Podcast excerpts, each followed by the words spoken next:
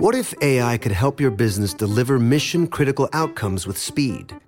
With IBM Consulting, your business can design, build, and scale trusted AI using watsonx and modernize the way you work to accelerate real impact. Let's create AI that transforms your business. Learn more at ibm.com/consulting. IBM. Let's create. Hello and welcome to At Barron's. I'm Andy Serwer, and welcome to our guest, Mohamed El-Erian, who is president of Queens College at Cambridge University and also uh, chief economic advisor at Allianz, and also a professor at Wharton, I understand. Yes, and thanks for having me, Andy. Great to see you, Mohamed. Um, I want to start off by asking you a little bit about the Federal Reserve interest rate policy. I know you've been critical of Jay Powell, um, but I guess my question, Mohamed, is is it too early to be critical? I mean, don't we have to wait until everything's sorted itself out and maybe he will stick a perfect landing, lo and behold, in the next 12 months and it'll all be fine? I sure hope so. Um, let me just start by saying it's very unusual for me to be critical of any central bank, let alone the Fed. I grew up in that world. I admire them greatly, and I think they play a central role. But I also think that when a central bank makes repeated mistakes, it needs to be held accountable. And it needs to be held accountable because accountability is key for its political independence. Politically independent central banks are absolutely crucial to the good running of an economy. And without accountability, you don't get politically independent central banks. So that is why I have been unusually critical because this Fed has made mistakes. So is it too early? No. We know, for example, that the transitory inflation call was false. Transitory means not only short term, but it means people don't change behaviors. They believe it's temporary and it's reversible. Well, people did change behaviors. So it's not too early to call that a mistake. It's not too early to call communications a mistake. There's evidence now that during the press conferences of this Fed, markets are three times as volatile as they've been in the past because the message hasn't been consistent. And finally, it's not too early to call a third mistake, which is not owning your own mistakes. The Fed is the only major central bank that hasn't come up in public and explained why it got inflation so wrong and why did it start so late in countering inflation. The European Central Bank has done that. The Bank of England has done that. So I don't think it's too early. It doesn't mean we should not hope that they can land perfectly. I sure hope so because there's a lot at stake. But I fear that it's unlikely that they will do so. You just said, Mohamed, that it's important for the Federal Reserve to be independent. Are you suggesting, therefore, it's not independent? No, it is independent, but that independence. But that's not acting independently. If there's a sense that the central bank is messing up continuously, political system gets involved because we give them enormous power. They're the only public agency that does not have to go to Congress to make a major decision that influences all our lives. If the administration wants to raise taxes, if it wants to raise spending, they have to go if the Federal Reserve wants to inject $7 trillion worth into the economy, it can do that. If it wants to cut and raise interest rate, it doesn't need to go to Congress. Now, it's critical that they have that independence, what's called operational autonomy, but they need to deliver on it. Don't you think some of that um, activity by the Fed, though, was in response to the perception that in 2008 Washington, which is both fiscal and monetary policy, underreacted to the financial crisis. So this time they didn't want to err on that side. Yes, I, I in fact was among the people who was urging them to do more in March of 2020 when we got the sudden stop on COVID. However, it's what happened thereafter. I'll give you a very simple example. In March of 2022, when the inflation print had gone above 7%, the Fed was still injecting emergency liquidity into the system. They should have stopped. They should have stopped a year earlier. But they didn't. I think it's very easy to flood the system with money because people love that.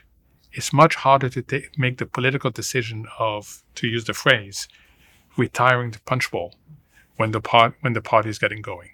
But that's what a central bank needs to do. And how is it possible, or, or why do you think Jay Powell was still um, expansive with a 7% print then? So there's lots of explanations. I don't know what the right one is. One is just faulty analysis and forecasts. So it could be simply that the analytics were wrong. Secondly, is that he didn't want to prematurely stop a strong recovery. And he made a judgment that turned to be false. Third, some people have claimed, I have not, that this was part of his, his renomination process. We've had two senior federal officials that are no longer federal officials that have said in public that had he been renominated earlier, they would have tightened policy earlier. So we will never know the reasons, but what we do know is that they have been late.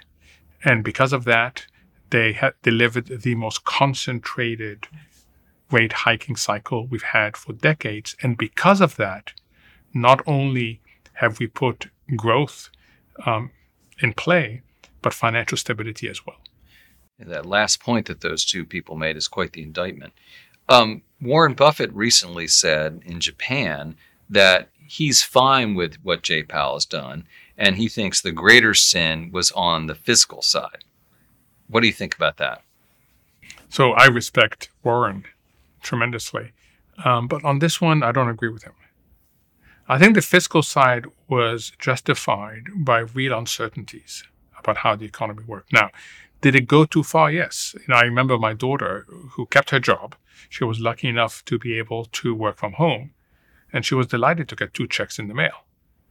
In a perfect world, that sort of support would have been more targeted and should have been more targeted. But there was a real question mark as to how do you support people at a time when everything has changed. And I think on that one, no problems with emergency responses. But I do have problems with, with what happened when the impact of the pandemic was well behind us. This message is brought to you by Nuveen. Nuveen has provided investment excellence for 125 years. A lot has changed, but one thing that remains constant, including the different types of durable income and portfolios, can help investors meet their goals. With expertise across income and alternatives, Nuveen continues to expand its capabilities while maintaining its legacy as a leading investment manager. Visit Nuveen.com to learn more. Investing involves risk. Loss of principal is possible. Shifting gears, I want to ask you about the latest problem in the banking sector, which comes from all the, the, the problems we've been talking about, or the situation with the Federal Reserve and the interest, and interest rates, of course. What lessons are we to draw from this uh, banking? I, I, hate to use the word crisis because I don't know if it, I don't think it was a crisis. We don't know if it's over yet either. But what have you drawn from this, Mohamed? So thank you for for not calling it a crisis. The other day I was on TV and the anchor said banking crisis. I said this is not a crisis. This is turbulence. We don't have a problem with the banking system. We have a, a problem with a few banks. And that's a fundamental difference. And that's why this is not 2008. Look, when you bring three things together, you're sure to have problems. One is badly managed banks. Two is a mishandled interest rate cycle. And three is lapses in bank supervision. The Silicon Valley Bank now is well documented. They had all three problems coming together at the same time. And what we've learned is that we have to pay greater attention as to how the financial system embraces low interest rates, abundant liquidity, believes that the Federal Reserve is their best friend forever, because when that paradigm changes, it catches people offside and there can be massive consequences. You know, we have now guaranteed all deposits. I don't think we would have done that had we not been forced over a weekend in a very extreme situation. But it's not really good for us to do that. But there's no way back, unfortunately. We aren't technically guaranteeing all deposits, but wink, wink, we are kind of, right? So, Andy, once you do it for one bank, and the way you do it is you don't go to Congress and ask to change the law. You trigger this exception, this very powerful exception that exists that allows you to do something like that. Once you do it for a bank that serves tech, that serves mainly rich people, you'll have to do it for other banks. Otherwise, you've got a massive political problem on your hands. You've worked and work in both the private sector and in universities. Um, what is the the difference? Compare and contrast. I mean, you worked PIMCO, you worked at Allianz, you worked at Harvard, Harvard Management, running their endowment. You're now the president of Queens at Cambridge University. What are the differences and similarities there? So the biggest similarity is content. Content really matters. Um, and I've been very lucky, whether it's been at PIMCO, whether it is Cambridge University, to be surrounded um, by really smart people. And I learn all the time. Um, what differs is the operational aspects. Um, it's it, it is you know it's completely different worlds. Um, one moves much faster. W- one is much more deliberative than the other. Um, but I think that the the combining them is actually a very powerful process. Um, and at the end of the day, I remember um, friends always telling me you need three things. You need content to make sure that you've analyzed the situation correctly.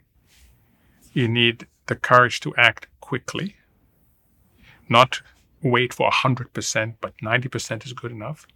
And then you need the ability to communicate and learn from your mistake and course correct. Um, these three things are as present in the private sector as they are outside the private sector. I want to go back, actually, Mohamed, and ask you a couple more questions about banking. Um, what is the optimal level of regulation, and can we ever tame the animal spirits? That is a great question, and we don't know, Andy. So before the crisis, problems were with the big banks, and we thought the problem was with the universal banking system which is what's called narrow banking. You take deposits and you make loans. And then you have the universal banks, which include investment banking and everything else. And the conventional wisdom is they are problematic and the others are fine. Of course, the failures we got were not in the, what we thought was problematic. They came in what's called the narrow bank, banks that don't have capital markets activity. Um, they don't have investment banking.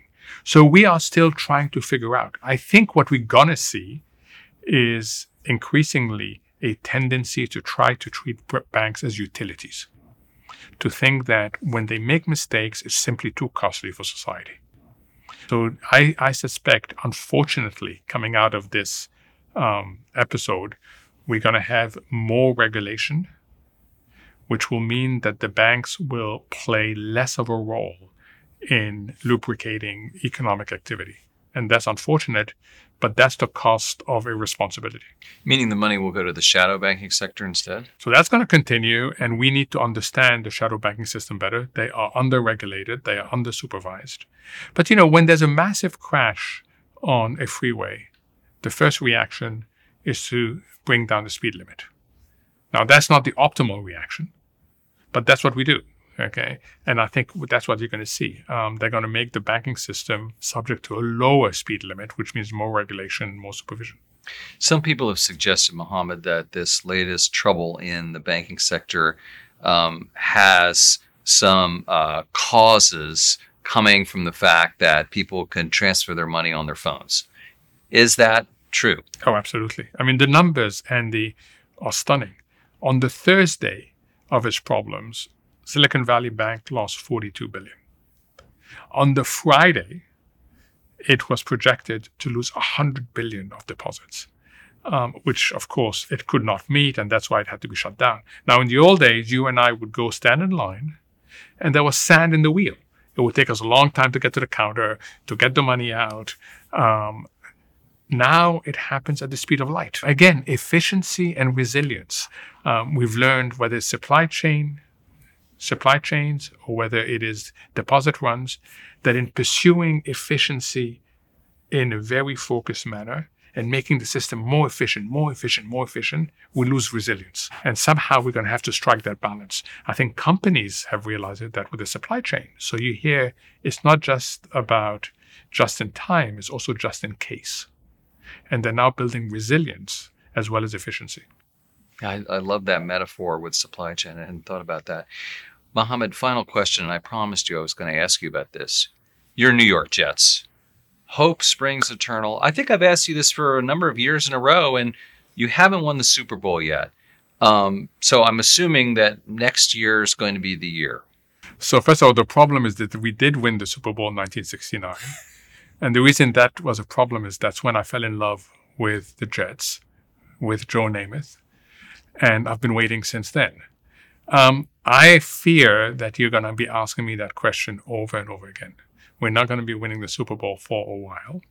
Um, every year, I'm going to go through the same process, and all the Jets fans go through it. And we go through it in, in, in individual games as well, where we have great hope, only to be disappointed. But I think that is the burden we carry as Jets fans, and we're very loyal, by the way. Are there any in uh, Cambridge? Jets fans? Yeah. No, they're smarter than that. They're much smarter than that. Mohamed El-Erian, thank you so much for joining us. Thank you, Andy. The production team for At Barron's is Ellie Ismailidou, Rebecca Bisdale, Kinga Royjak, Joe Lusby, and Laura Salaberry. The executive producers are Kristen Bellstrom and Melissa Haggerty. We'll be back with a new episode next week.